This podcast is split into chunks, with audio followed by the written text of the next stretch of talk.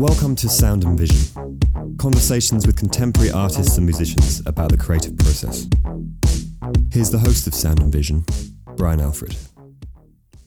Sound and Vision is proudly sponsored by Golden Artist Colors. Golden makes the best acrylic paints, mediums, and gesso in the business. They also make QoR watercolors and Williamsburg oil paints. Based in New Berlin in upstate New York, they're an employee owned company dedicated to making the best supplies for you to make your best work. Check out their products in just about any art store or at goldenpaints.com.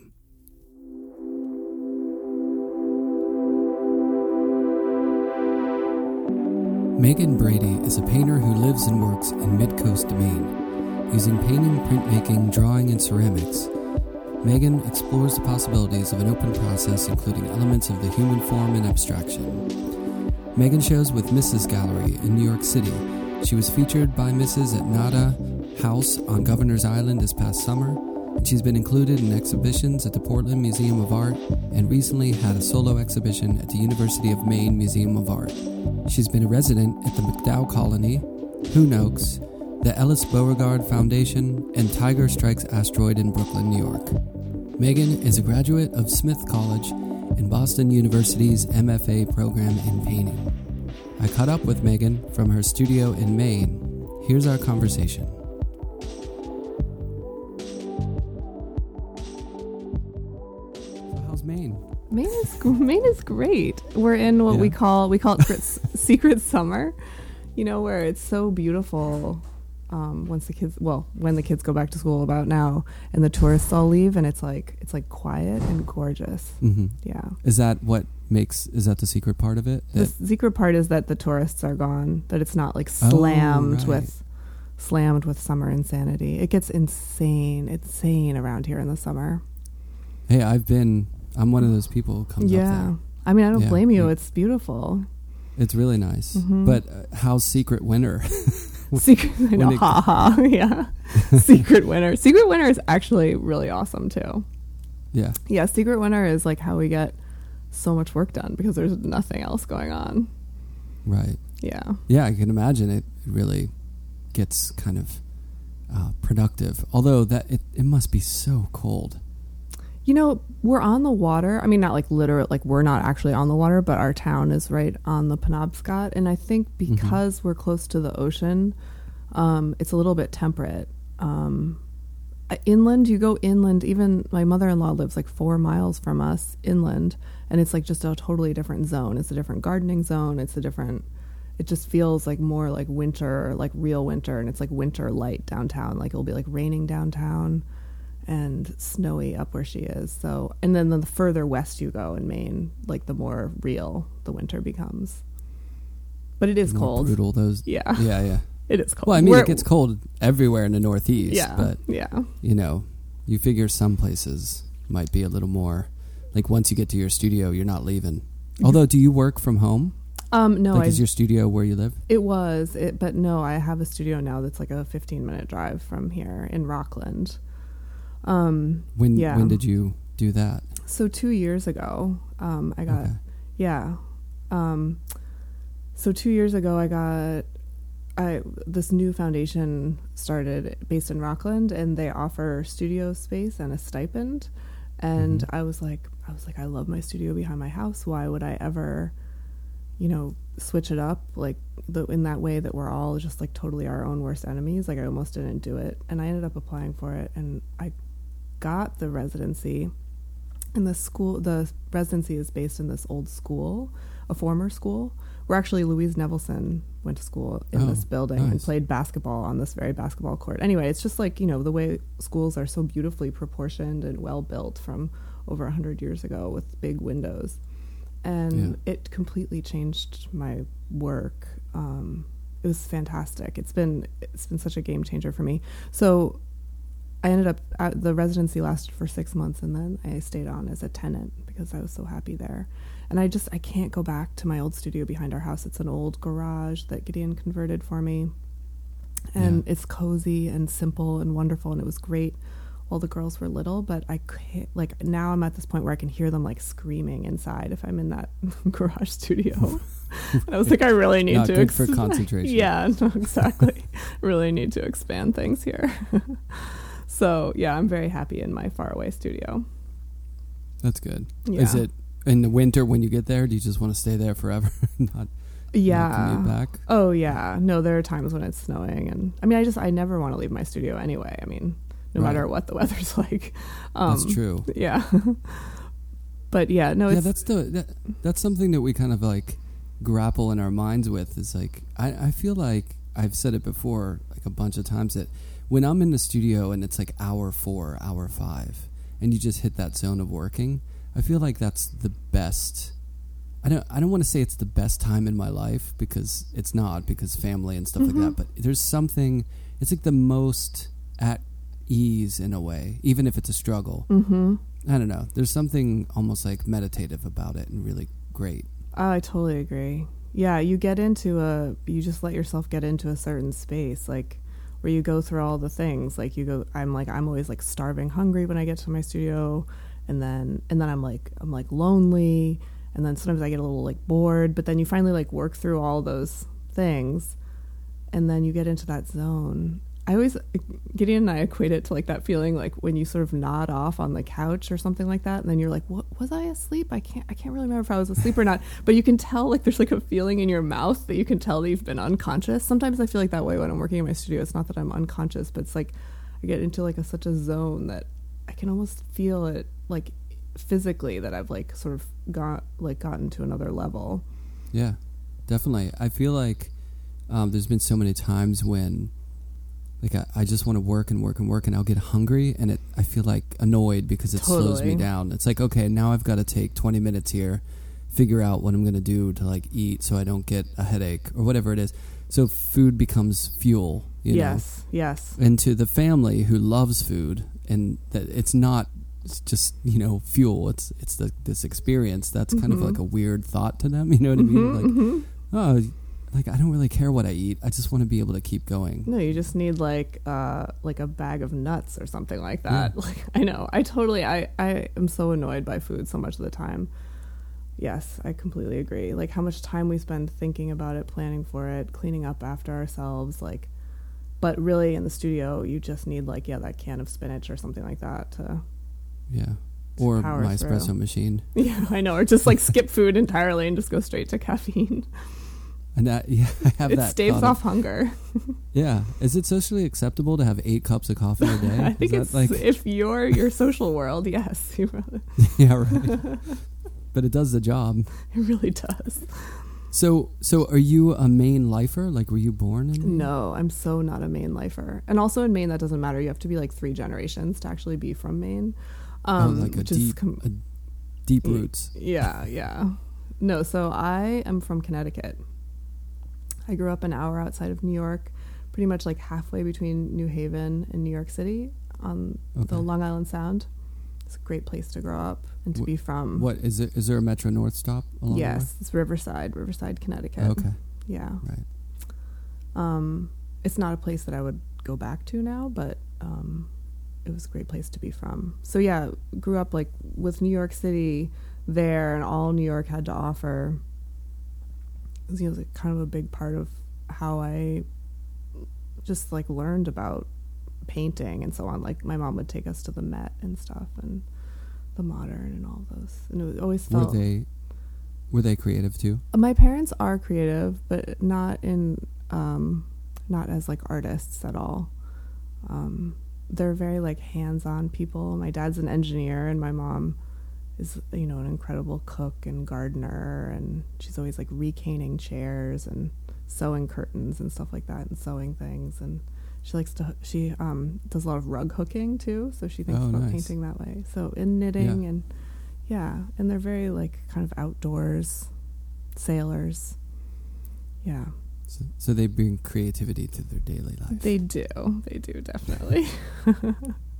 but you, so being so close to the city, you were able to go in and kind of take advantage of all the museums Mhm. and stuff. hmm So you were doing that like from early age. Yeah, from an an early-ish age. I mean, we certainly did other things too besides go to museums. Obviously, when we were, when we got to a certain age, but um, No, I actually one one thing I was thinking about this when I was thinking about talking to you. So when I was a teenager, um, a good friend of mine, who she's still a good friend, my good friend Sue, went to camp with um, Thomas Nozkowski's son, Kaz. Oh yeah. And so she said we should go see Kaz's dad's show. And of course, I'd never been to a gallery or anything. I was just like a dumb teenager. And so we went, we saw his paintings, and then we went to Kaz's house to hang out with him. And Tom Nozkowski was there, and he gave us a tour of that amazing old temple that they lived in. Mhm. And we got to ask a bunch of like, of questions, you know, like about um, what it meant, you know, just like what he was up to and like why he wasn't signing the front of the painting, you know, he's, you know, those sort of silly questions. And he was so generous and sweet and patient with us. And I remember him just talking about how like a painter needs to paint where they fry their eggs or something like that. He had some comment about like, um, yeah, you you paint where you make your breakfast or something that just about incorporating his life into his studio Yeah. but that was like an eye opener for me. I was like, oh, there really are people who actually do this. It's not just about museums. And yeah, I had an aunt. Well, that's a- I have an aunt that- who's a curator, so like I kind of knew it from that vantage point, but not from like the actual like making vantage point. Right. But those are that's two pretty good I don't want to say role models, but you know, examples of you know, being creative, integrating it into your daily life. I mean, a Mhm. curator and then Tom Nozkowski. Yeah, yeah, I know. Thomas adva- Like mine was like the guy down the street who had a little art studio. you know, right, and he was just like selling little plein air paintings and stuff. But right, but still going to hang out with incorporated. Yeah, I know. No, no, it was, yeah, it was great. He was he was uh you know, he was really happy doing what he was doing. It was like a little place in Pittsburgh, you know. that's But awesome. Yeah, that's. A, but Tom, I feel like is such a. I, I don't know. Well, he's a he's a teacher too, so I'm sure that helps him communicate really well to stu- I never had him as a teacher. I wish I did. But Yeah. I've heard stories. But um, just in knowing him and him talking about his work, it's like mm-hmm. you know he's pretty poetic about the whole process of it. poetic and sort of pithy and like Mhm. out there. There's some great films that Kaz made, or one or two that I can think of. Kaz made of taking a walk with his dad, and his dad's like sort of seeing things in the ground that he was like, I can make a painting from this, you know, and and Kaz sort of editorializes a little bit about how I don't know just how out there his dad is. It's good. You should look at them. Is that is it online? yeah, it's online. You can Google it. I'll check it out. Cool. Yeah.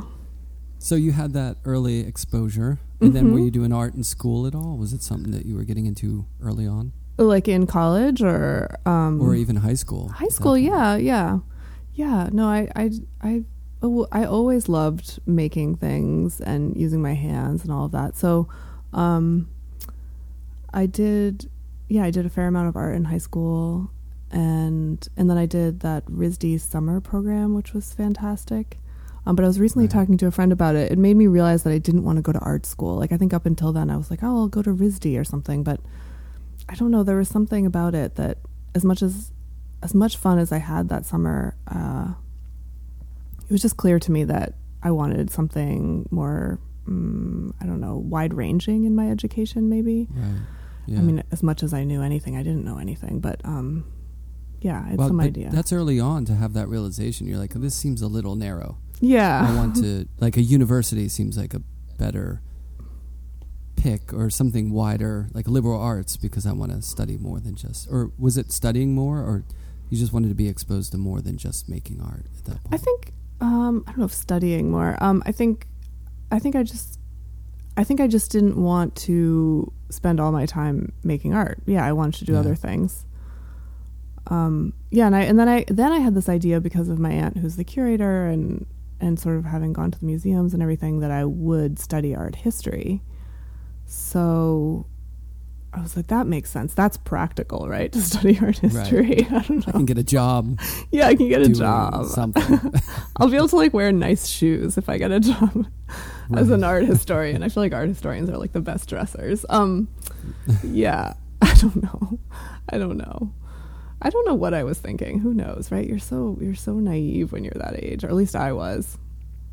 No, I was too. I think you mm. just blindly, in a way, you kind of have to blindly go at it. Yeah. Whereas I think nowadays kids have a lot more resources if Yes. they want it. Like they, you could just find stuff out. by right looking looking it up. We couldn't, Yeah. you know, I, I couldn't really do that as easily. So no i couldn't either Just- you just come up with ideas based on, you know, ah, oh, those art historians wear nice shoes. They probably have a good job.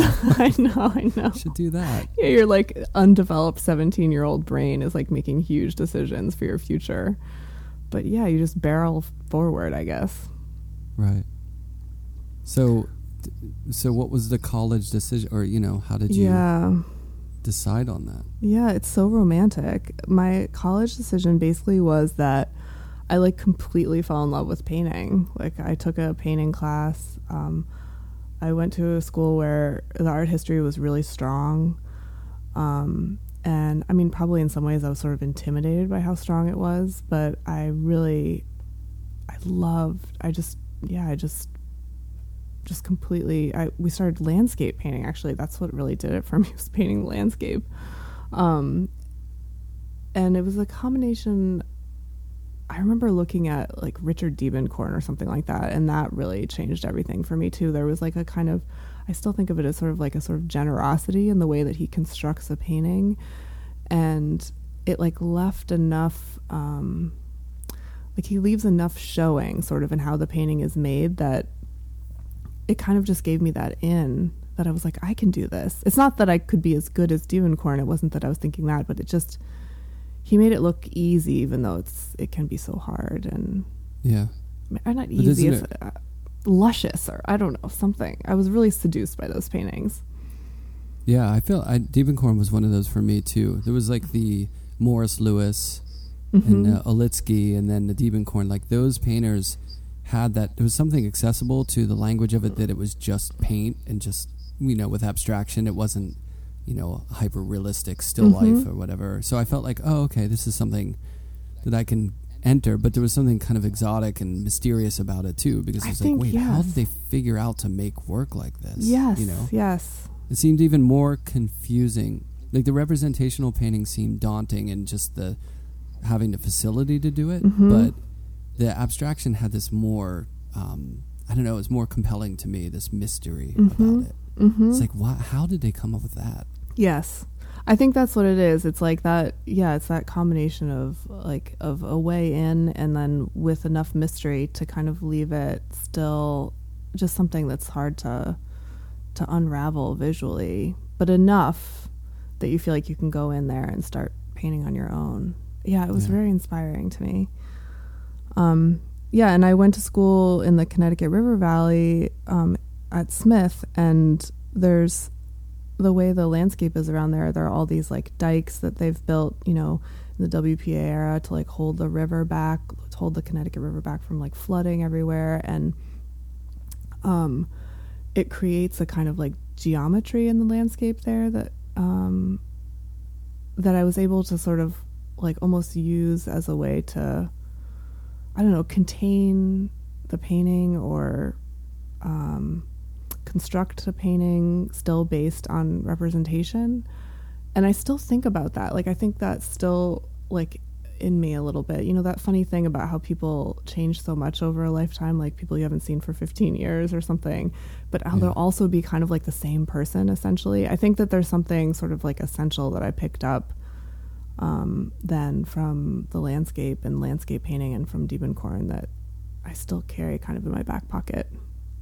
Yeah, I think I think that's really true. Like once you spend enough years doing it, you can kind of look back and think, "Oh, I've made these changes." You can see the the kind of paths that you've taken, but you can kind of draw the lines back to those early moments Yes. of inspiration or the things that really you know, like I saw very early on. I grew up in Pittsburgh, and I saw the the show of Van Gogh and Japanese prints, and it was so like amazing. To, you know, I, I couldn't put it in context then, but I just remember being like, "Wow, this is crazy! Like this is so cool!" Like it Mhm. seemed so.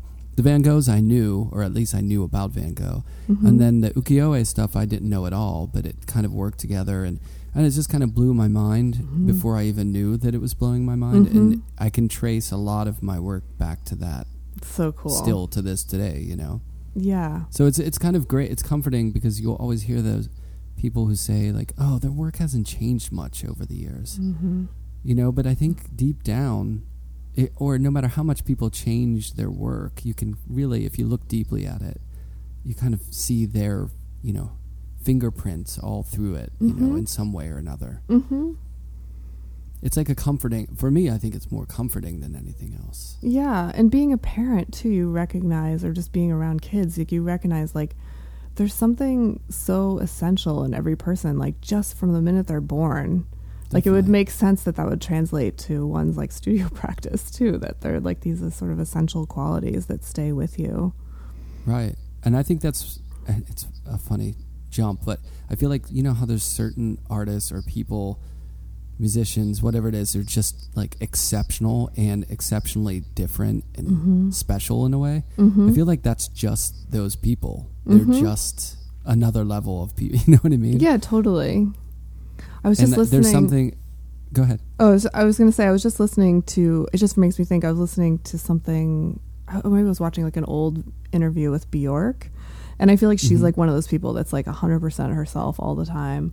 And she Yeah. was talking about how she's been really lucky because when she was young, she sort of formed this group of like punk friends who are around her, and that they've they've continued. I don't know if this is to the present day, maybe this is like a ten year old video or something, but it's like she said that they basically like were around her and protected her from so many things. Like she didn't have to like make a lot of decisions around money, and she just has been allowed just to be 100% herself.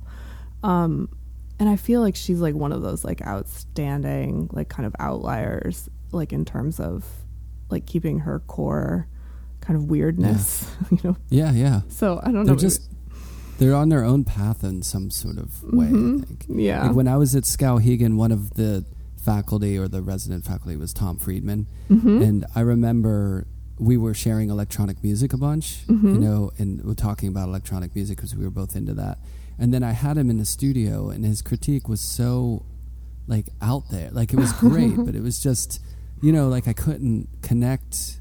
I, I don't think I was there yet mentally to to wrap my Mhm. mind around what he was saying about the work, but I just remember him being that kind of artist and person who's just, you know, he's on his his track. It's just like Mhm. another level or something. hmm Totally. I don't remember. Didn't he make a sculpture out of like fingernail clippings or something like that? He did. I'm sure. I'm like, yeah, this is some pretty great. some Yeah, pretty great. He spoke when I was in grad school, and he talked about painting his studio all white and bringing in like an object from home each day and thinking like, what can I make art about Uh-huh. with this? uh huh. And I remember him talking about the tennis ball, and he just picked the fuzz off of it and then made a pile of tennis ball fuzz. And at that stage of my art life, it just blew my mind. You know, I, I just couldn't. It's like, wow, how do you think of that? and then it's this amazing, beautiful thing at the end of it. Right. Exactly. Pretty inspiring. Yeah. Yeah. so, you, what, what kind of work were you making in college? I mean, we, you were just taking like some intro classes and landscape paintings and yeah, I made I made landscape paintings. I made a bunch of drawings. I mean, I feel like my school was really my teachers were kind of out of that like kind of post-war figurative school. Probably, I think a lot of them had gone to Yale.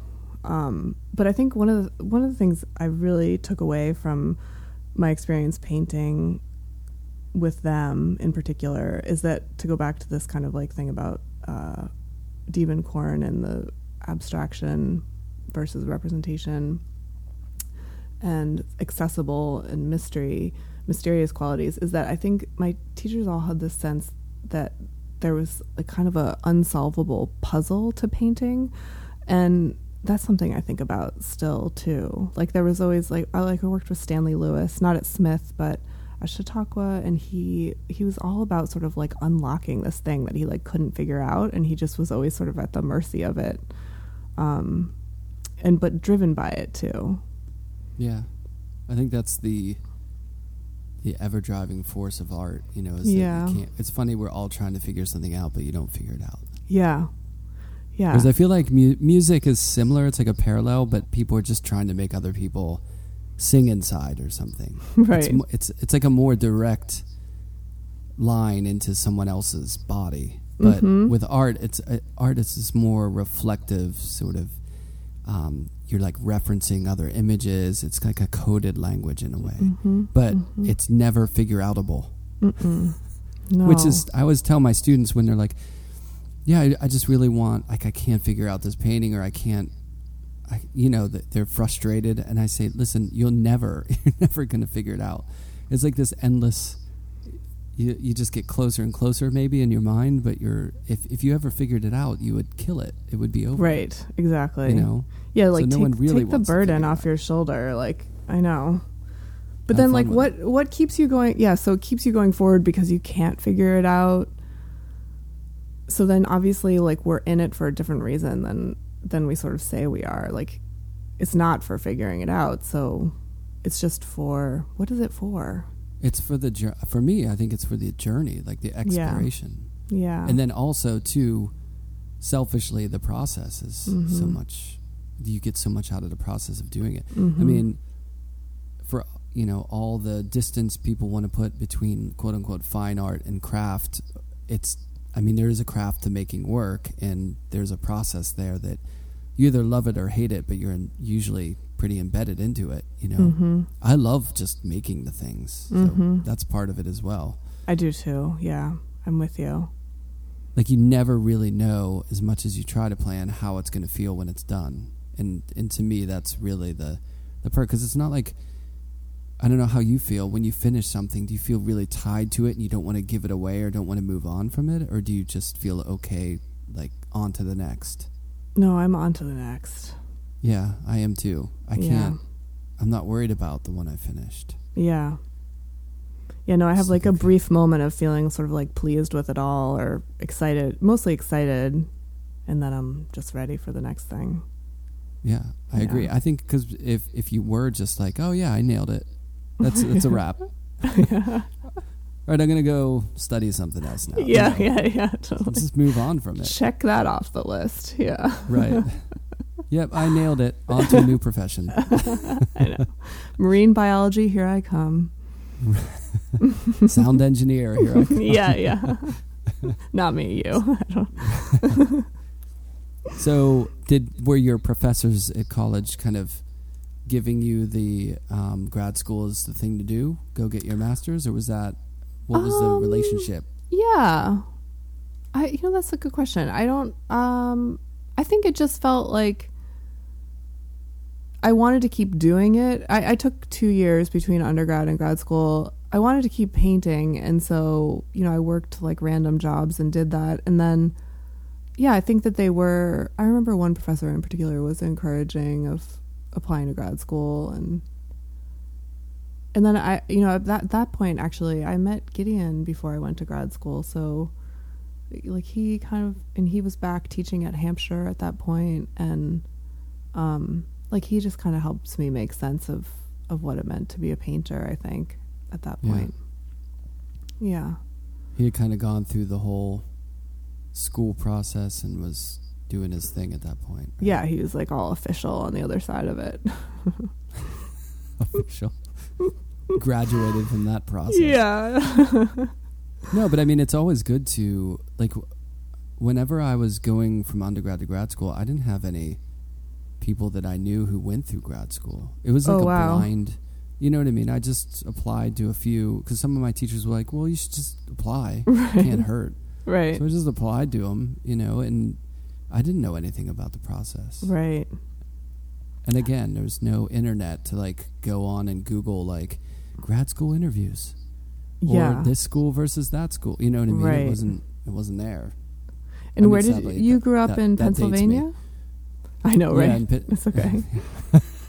yeah, at Penn State, and I went to. I, I well, I grew up in Pittsburgh, but I went to Penn State for undergrad. yeah, right. So you know, I leaned on my teachers who were great, and but Mhm. they only had certain experiences. Mhm. You know what I mean? Mhm. So you just kind of make a choice. I think. Yeah, I think yeah, exactly. You know, sort of vaguely what your options are, and you just move forward.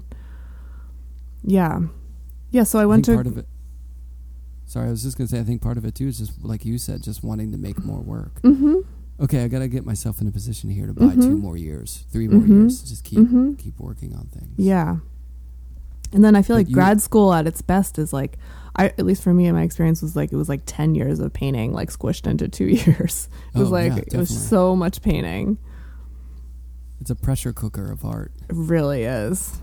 I think when Really you get out too, there's like that shock of how quiet it gets afterwards. Oh, totally. Like, wait a minute, what happened to all that rigor? I know. Why isn't everybody working? Yeah. yeah, it's a it's a very it's like you know boiling broccoli for you know ten minutes and throwing it in an ice bath. That's what it feels like when you get out of Yes. school, yes. and it it gets real because you're like, okay, bills, you know, yes. real life. And nobody cares whether you finish a painting or not, unless it's like your painting friends. Yeah. Yeah, no And one cares about the theory you read about No, your work. You they know, it's just like, definitely. just survive, make some money, pay Yes. the bills, yes, buy, exactly. you know, get a studio. So, but was it good in Boston? Was that a good two years? BU was really intense. I I wouldn't say it was a happy time, but um, but it was a good time, I guess.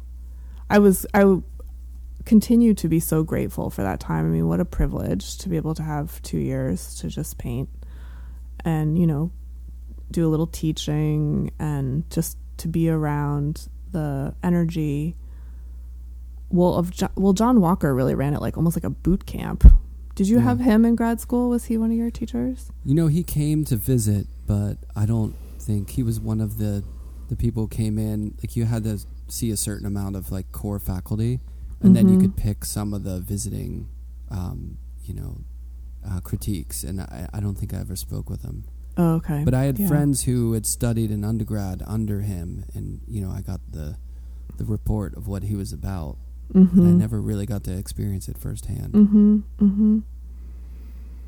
He's Intense? very yeah, he's intense and he I mean he has really high expectations. He's not a man of a lot of words, you know. They're sort of these like um, kind of open ended critiques um, or studio visits with him where you sort of left feeling like I'm not really sure where I stand or what that was, but um, but he's really one. I think his gift is elevating you and your um, just like your relationship to painting and just like where you sort of stand in the context of like this sounds so bombastic, but sort of like in the history of painting. You know, he had this sort of British way of like always sort of putting everybody in the generations and sort of saying like this is how many generations like I'm removed from like Rembrandt and this is like where you stand and all that stuff Right. which I, I mean I don't know I don't always buy into but it was it I just for that spirit in the grad program it was it was intoxicating and exciting Yeah. and then he just expected us to work all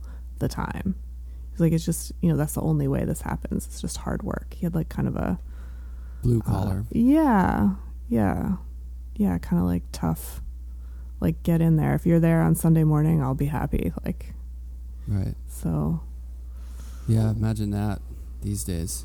I know I don't I know like It's no. I feel like with students these days, it must be so much harder because there's so many more distractions. you know? Yes don't- just don't- exactly And there's a little less, understandably, of this like singular focus on things. Mhm, It's more of mhm. like I'll do, I'll dip my toes in a lot of different hmm things, which is a lot of creative people these days do that. you know, Yeah. they- you know they they're musicians, but they also design clothes and they yeah whatever. There's like, you know, five or six different careers that you're doing at the same time. yeah And I think people's interests are wide.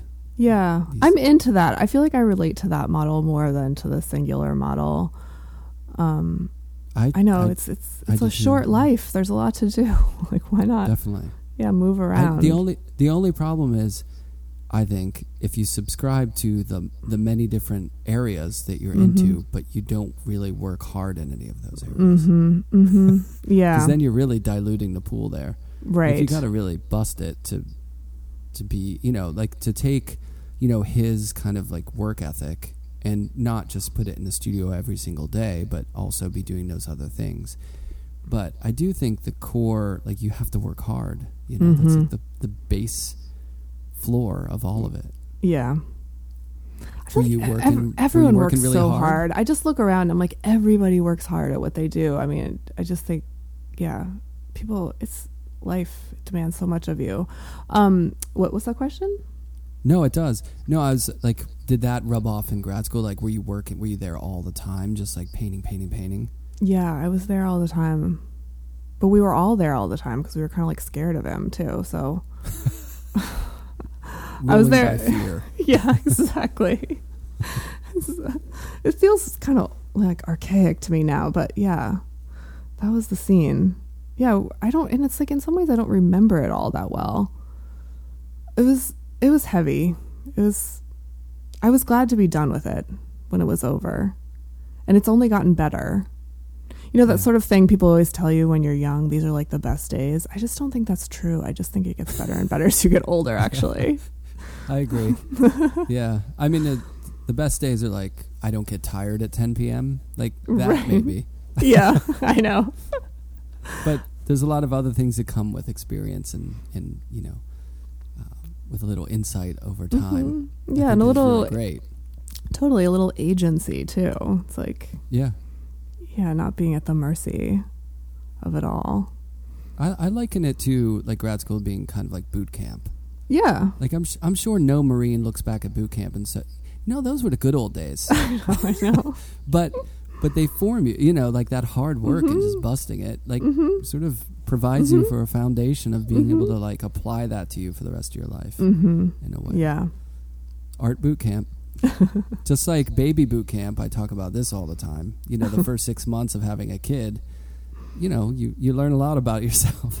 You learn about sleep deprivation and how much you can get done with three hours of sleep, you know? yes, exactly.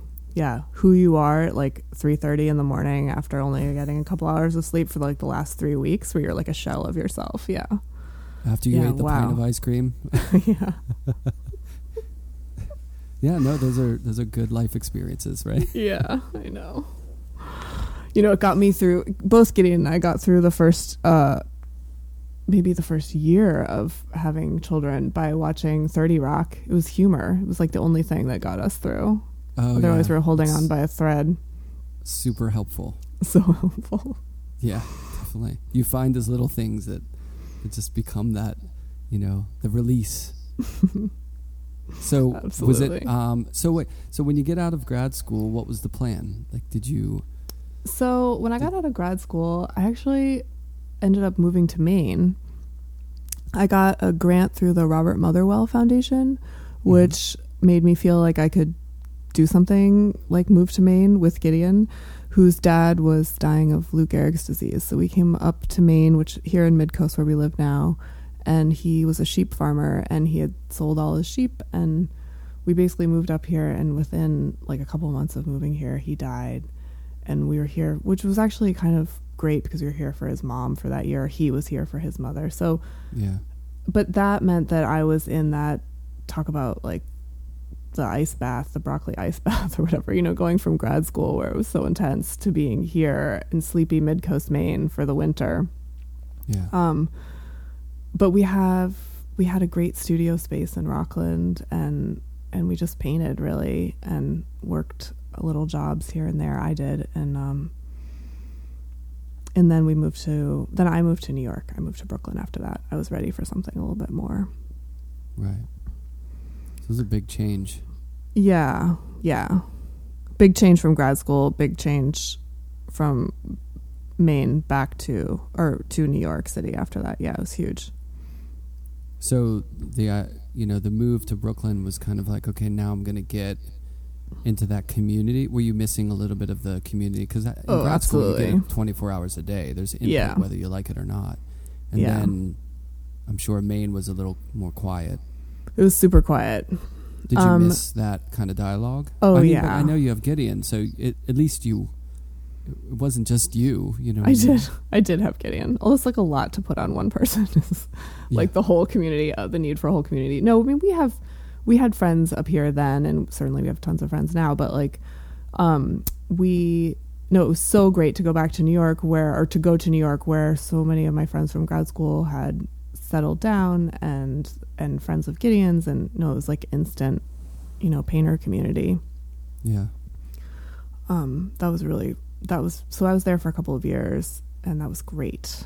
It was great. I'm so glad I did it. I feel like New York is so different than it was and this would be like 2004, 2005, 2003 ish that time. I mean, it feels insanely different, but it already Yeah, felt like like Williamsburg already felt over in like 2003 and it's hilarious to me that it's like still still going strong It's like, yeah, well, it goes strong in a different way. It's a very different way. Yeah.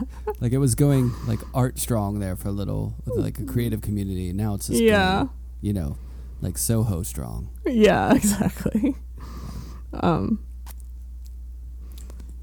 So you spent two years, and you had a studio here. hmm Yep. So you were just making work, and then after the two years, you, when did you first start showing your work? Um, showing my work. Let's see. Well, I mean, I would. I did funny things like I had a friend who had a small space up in Harlem, and I would show work there. She's not there anymore. She doesn't have it anymore. Um, around then, um, I'm trying to think. When did I first start showing my work? And then I showed it in Maine pretty consistently. Yeah, you've always had that community there, right? Yeah, Maine has a great community, but in New York, I think I really didn't show in New York until I worked with Stephen Harvey. hmm Um, and he's put me in a bunch of things here and there over the years. And now I'm working with Sarah at Mrs. Gallery. Mrs. Yeah. in Queens. which is a great spot in Maspeth, not too It's far. so from where great. Yes. Yeah. it feels really good over there. Feels fresh. It's funny. Yeah, Maspeth is that, you know, it's one of those areas that's just Mhm. not. I mean, there's no public transport, Mhm. transportation besides buses, so I think people miss it a bit. Like, they're not really aware of it. But um, I, I happen to coach soccer there, and, you know, our field is over in Maspeth, Right. really close to where Mrs. is. And, um, and just being in that community and knowing some people who live there, it's such a great, like, it, it feels so different like, Yeah. little houses and yards and you know it's got a nice vibe to it Yeah, it does.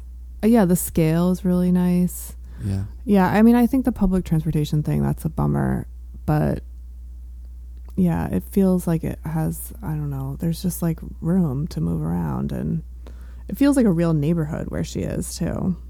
definitely well if there were public transportation it wouldn't be like that Mm-hmm. like if there were a train stop i mean there's Mhm. public transportation but if there were a Mhm. train that stopped there it would be Mm-hmm. overdeveloped and gone Mm-hmm. anyway so Mm-hmm. i guess you kind of need that Mm-hmm. Yeah. so what drove you after the two years to to split Well, I um I got a job teaching at Bowdoin, so and that sort of morphed into it was like a one year thing, and it morphed into like a three year thing, and so then so we were back in Maine, and we lived in Portland for a year. Gideon got a Guggenheim that year, so he had that, and um, we had a fantastic dreamy year in Portland that first year, and then we felt like the pull to come up to Mid Coast um, Gideon's family has this farm, this sheep farm um, that w- didn't have any sheep on it anymore after his dad died. But um, we just felt like we n- needed to help out, so we decided to move up here and buy a place and settle in. And so that's where we've been pretty much since. I mean, Gideon did we did go to Boston for a couple of years when he had a teaching job, but um, we're back here in Mid Coast. it i mean it it seems like the main draw is pretty pretty hard it seems like the right spot It's good. It's good. There's such a great art thing there too. Like you know, because I went to Skowhegan, which was Yeah. an amazing. Ex- I mean, talk about making work in the middle of nowhere. you know, my and my studio was the furthest out where all the cows. Like you had to walk through the cow pasture to get to Mhm. it, and it just it was something incredible about making work. So kind of like you know out in the middle. I mean, it's a great artist community there, but at nine o'clock at night. When you're in this little shed making art, Yeah. and the door opens to a forest, you know what I mean. It fe- you feel pretty out there, which was great. And um, you know, and Alex Katz, like his whole Mhm. connection with the museum up there. I mean, it's just such a there's there's a really great, I think, legacy of art up there, and and it's so yeah. beautiful at the same time. So Yeah. I'm sure. And Alex Katz and Lois Dodd, I mean, they were drawn here to paint. I mean, I guess probably after both going to Skowhegan, I'm assuming.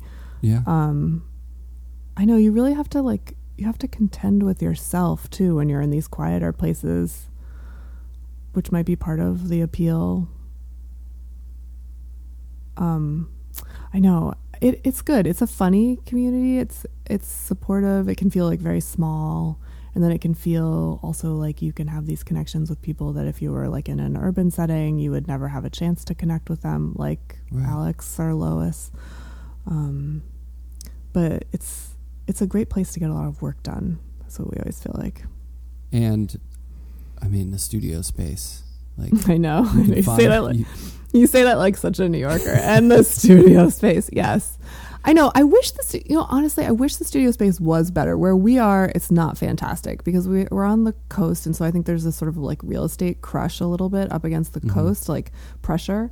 Um, so a lot of the mill spaces here in Camden were co-opted by and bought up and redeveloped by this credit card company in the 90s. So it's like a lot of the good spaces got turned into like cubicles, which is so Yeah. disheartening and depressing. But um yeah, there is a lot I think a lot of people in Maine just like f- use their outbuildings. You know, I think people I like turn their to say. garages and their barns and everything Yeah. into working spaces. There are a couple great mills like in Brunswick, there's the Androscoggin Mill um, that is just it goes on and on and on and houses all kinds of stuff, but you know, including like a bunch of really fantastic artists are there.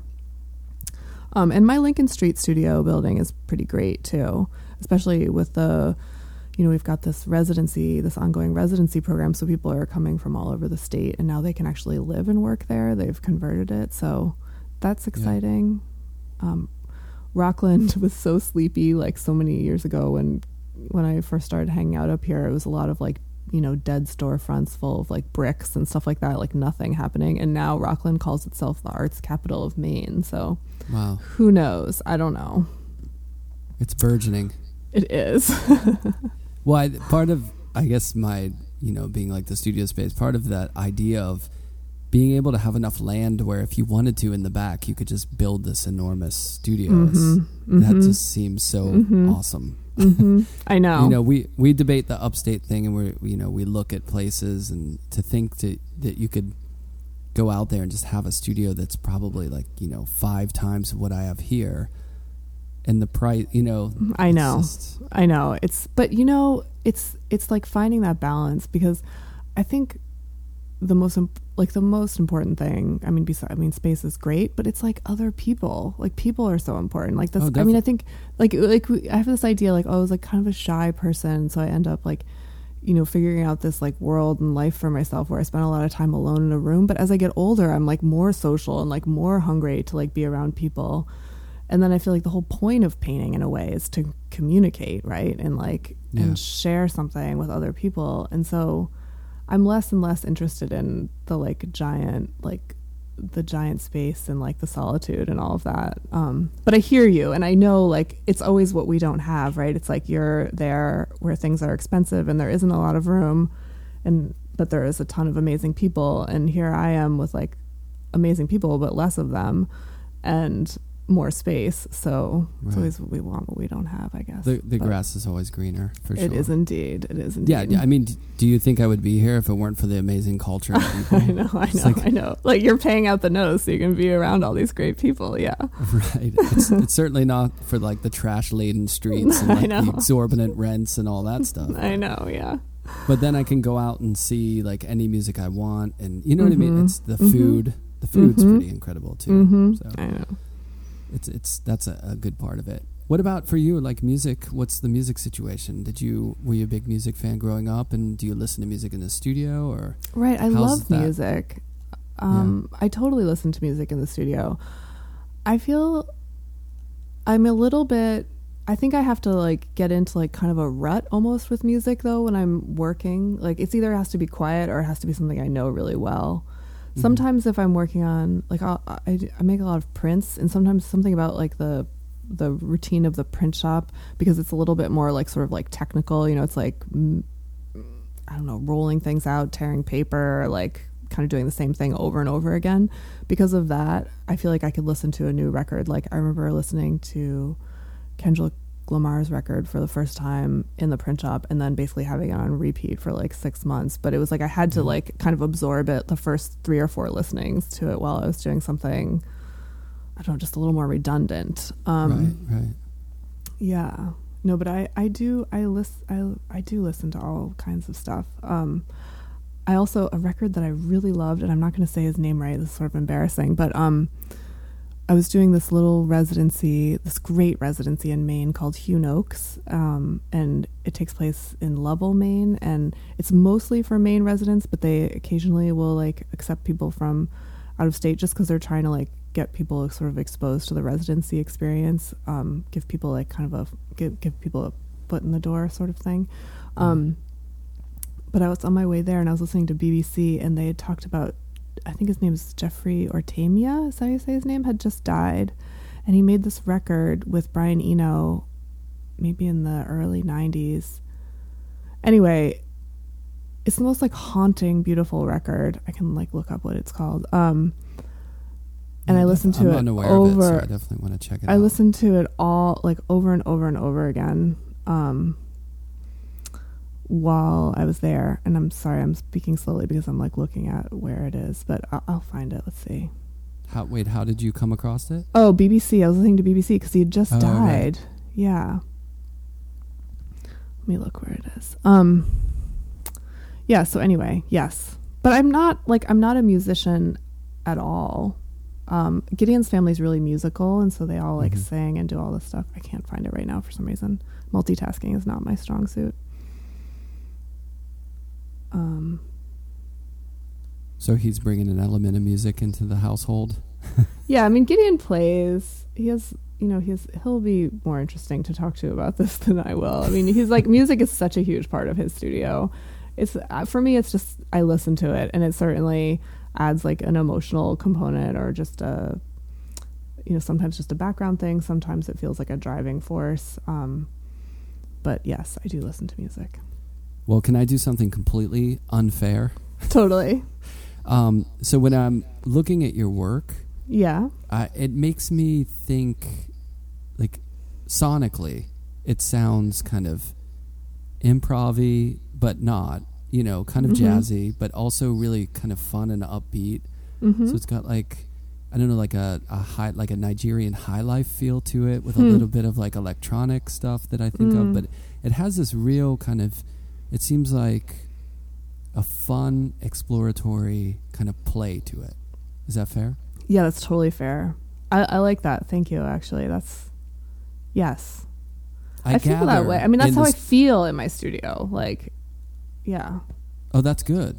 I was Yeah. about to say, I gather maybe all the time you're not dancing around like having a. You know how some work just looks really fun, but it's a slog. Like people are like, "Oh, I got to figure out this," you know, and they're struggling with like making it work. But it just looks like fun. yeah. No, my my work is really fun to make. I do feel like that. I think there's something like when I turned 40, I was like, I'm done. I'm done with slogging. Like, I'm done with feeling like, like, like I just feel there's there's a weight that comes with just having so much. I mean, really, so much privilege, right, to do this thing.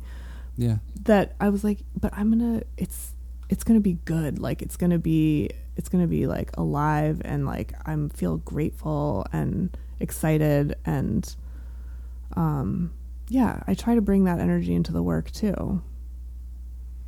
I, I feel like I had that same revelation at some point where it's like, you know what, I'm gonna do. I mean, it's gonna sound bad, It's okay. But I feel like, you know what? I just want to do what I want to do and I want to Mhm. have fun with it. Like, I want to make the stuff I want to make. And I think maybe, I don't know if it's parenting, I don't know if it's age or experience, but you hit Mhm. a point to where you're like, you know what? F it. I'm just going to do what I want to do. And if Mhm. people are into it, great. But Mhm. I want to be into it and I'm not going to Mhm. sweat it. Mhm. You know, so like these But maybe days when it's I. like it's like shedding all those voices though. It's like you have all these shoulds and coulds like kind of in your mind for so long. But if you can kind of like get rid of those a little bit and and just like maybe like pare it down like where you're really hearing yourself, like then that is somehow like translatable in the work. Like people can like feel that that it's like truly Brian yeah. and then it's like more exciting. I, that's what we all hope, right? That like, right. that people are really interested in like what we're interested or like they can feel the sort of uh, earnest like joy or or you know I don't want to say celebration but you know like making what you want to make and hopefully Right. that comes across kind of like if someone writes a really earnest song that they really put all their passion in you hope that the listeners really feel those words and feel it even if it's not their cup of tea necessarily Right. Do you know? Yes, yes, totally. And but I think also there's the thing comes with age too, where you're like, well, fuck it, like not everybody is going to be that into it, so whatever, I'm just going to do what I'm going to do. And that is definitely uh, that is happening. yeah, yeah, You get to the point where you're like, oh, I'm not going to please everyone, so I might as well just please myself. You know what I mean? It's- yeah, yes. I'm going to do yes. what I'm passionate about and do what I want to do, and hopefully people respond to it. Yes. But you know, there's going to be. I'm still shocked when I when I talk to people about work, and they're just like, "Yeah, I just don't like that person's artwork," or just like really dismissive of something. Because even if I don't like work or I'm not that interested, in it, I try to find. I mean, these people are dedicating their life to it. You know what I mean? know. try to find what they're what's motivating them and find something in that instead of just Yes. dismissing it. Yeah, Whereas I I, think when you're younger, you just want to dismiss everything because you want to kind of like you know feel like well what I'm doing is important. This other stuff, eh. I, Yeah. Not that I was like that, but I think a lot of people do that. Yeah, yeah. And then I always feel like no matter who they are, no matter how much the work like doesn't really work for you, it's like like hearing the person or talking to the person or so, I don't know, it always changes it for me too. Like just kind of I don't know, just connecting with them as people. If I don't connect with them as people through their work, but I might connect with them in real life, it will change it for me a little bit. Yeah, no, I know. That's it goes back to my thing. It's like everybody works so hard. How could we not like at least have respect for how hard they're working and what they're doing? I don't know. I think since that whole economic bust of the late 2000s, I, I've found that artists are more and more supportive of each other. I There's agree. more, and maybe social media helps that with people sharing other people's Mhm. work. But it just Mhm. feels like a really good environment right now for artists, where I people are agree. celebrating other people's work. It was never like that when I first started showing. Like when I was out of school, I feel like it was kind of like the competitive nature made people want to kind of just tout themselves. Yeah. you know what I mean. It seems Yeah. different now. Yeah. No, I totally agree. I think people are really supportive of one another and it's a great scene. Yeah, I, I agree. I mean, you must have found that too, because you know, being in Maine, which is a little, you know, it's not quite as dense as New York City. Um, you know, um, having social media and connecting with people over the internet, I'm sure is is a good thing for you, right? It's huge. Yeah. Yeah. It's totally huge. I mean, just like, I mean, I think about how it was like before the internet, how you'd have to like call up like Gagosian and be like, I would like a catalog of the most recent show and like wait for it to like come in the mail or something. like use your dial phone to like call Gagosian. But now it's like, I mean, just how much, I mean, you almost have to like check yourself, like how much you can like take in over Right. social media is i mean sometimes it's yeah it's just too much but um it's really inspiring no i Yeah. I, I get so much from everyone out there it's it's big Yeah, it's a great thing. And w- one other thing about your work, the color. The color is really there's something about the color. hmm i love color that I res- that I respond to. I mean, what it- what is what are the things? I mean, obviously your work is tapping into I think ceramic printmaking, you know, other forms of working that I'm Mhm. sure are inspiring you. What is the sort of inspiration and what are the things you're looking at and what is kind of like, you know, I don't want to say informing, but like in the cloud of your, you know, art brain. right. The foggy cloud of my art brain. Um well i feel like color is like a it's like a great i, I feel like it's an an invitation i think to people too. I think of it as sort of like a way to call people into the work a little bit. And so it's like if i'm going to use color it's not that i want it to be like garish or like over the top but i want it to be enticing. Um and so i guess i think i think of color like in terms of like families of color and like how they kind of work against and with one another. And so kind of each piece is sort of like usually whether i'm working as like a large paper painting drawing sort of thing or if i'm working in oil on canvas like i really think about color as like two sets. And then maybe there's like sort of a wild card thrown in there. That's sort of like that's like like a process like technical um idea around color for me and I do think all my great thinking really happens at the palette too. Like when I'm mixing color, like I feel like that's like where it's like really the painting starts to cook for me is in that moment. Um, but I do want to I want to keep it like fresh and surprising and like maybe like a little bit like strange too is sort of my approach. Yeah. But it feels intuitive. Color intuitive. Yeah. I mean I I think I yeah. I feel like I've always loved it and I've always been able to use it. It's not something I struggle with. It's just something I try to like use in a way that helps the work.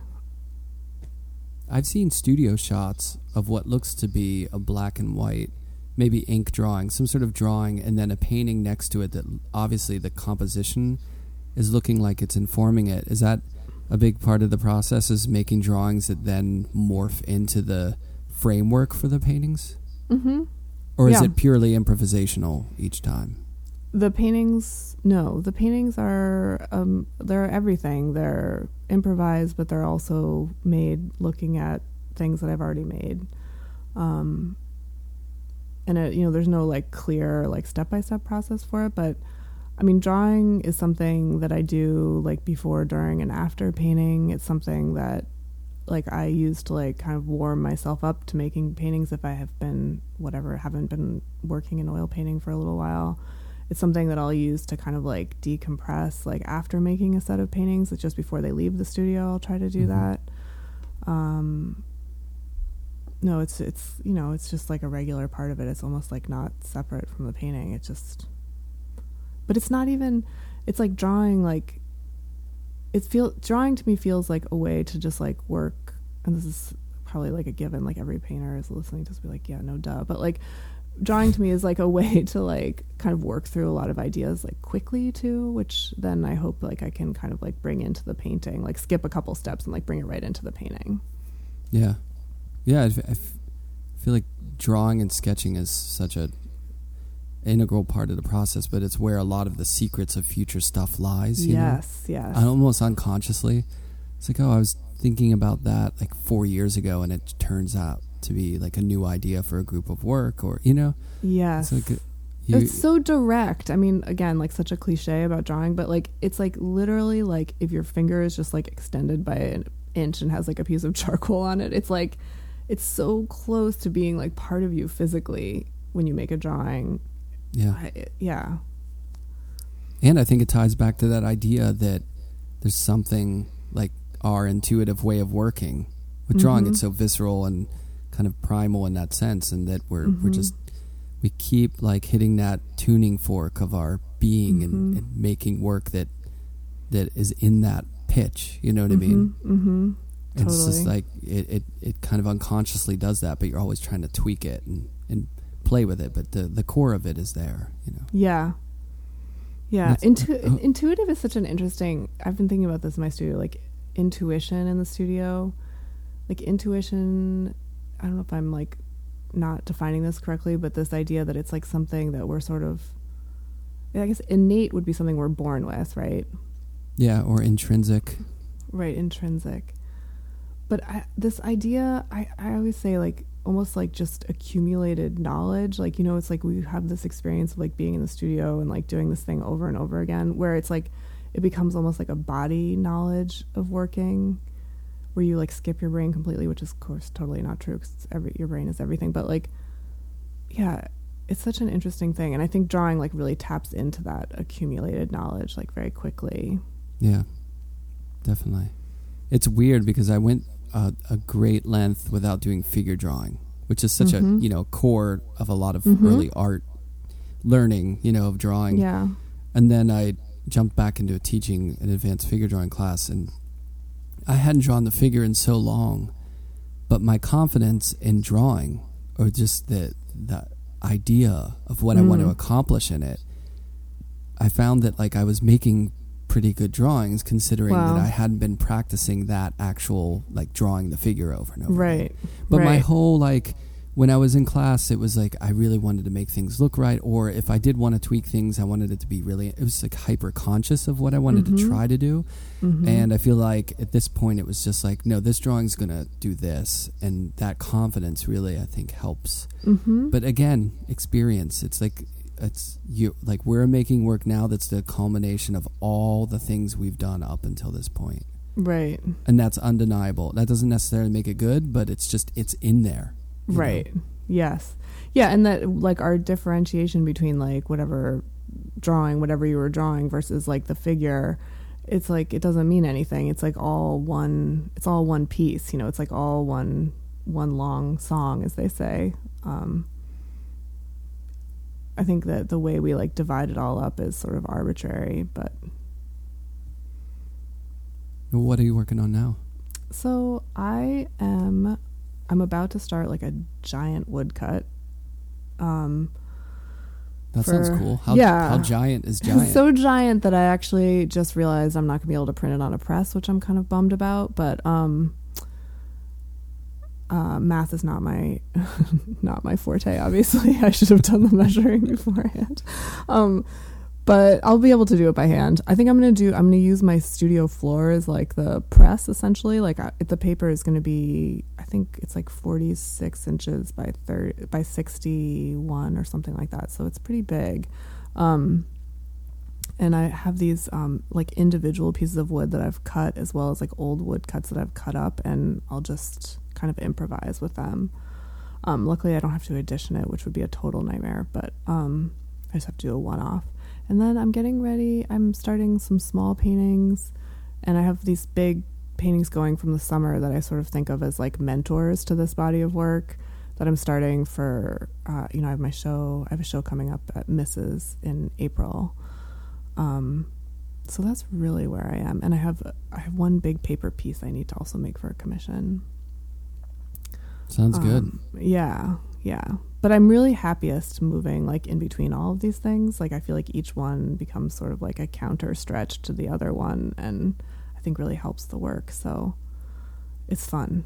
I like keeping That's it good. lively, lively yeah, and when you chaotic. when you right when you have different things going on, it's good that that's fuels the process and doesn't Yeah. you know overwhelm the process. yeah, yeah, exactly. I know.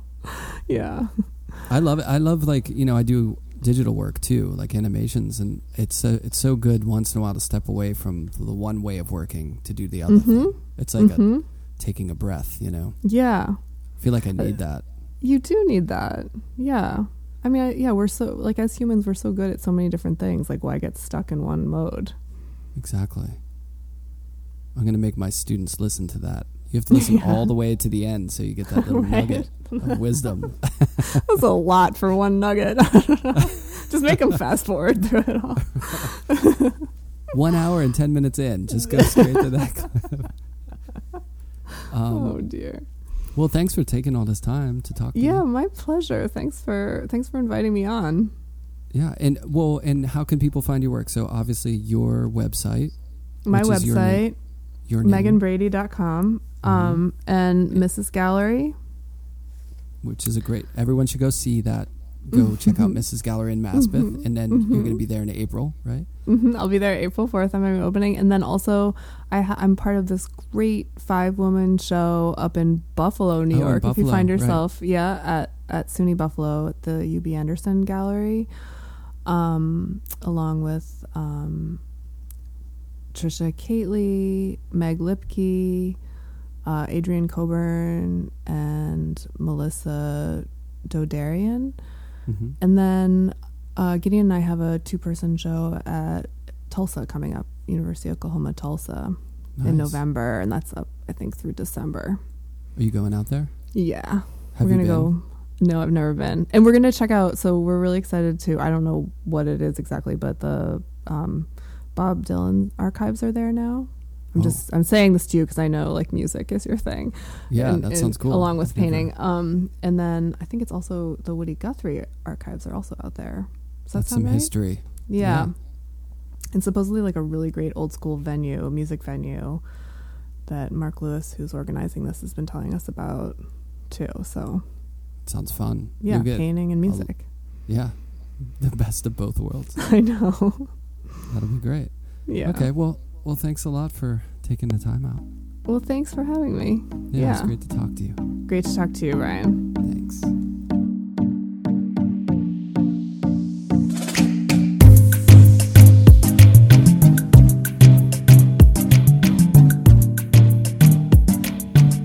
And Vision is recorded, edited, and produced by myself, Brian Alfred. You can find more images from the podcast and uh, the artist's work at Sound and Vision Podcast on Instagram. You can find more about my work at Alfred Studio on Instagram. Uh, soundandvisionpodcast.com is where you can find episodes, past episodes, running all the way back from number one. You can find images on there. You can even donate to the podcast if you'd like to support it.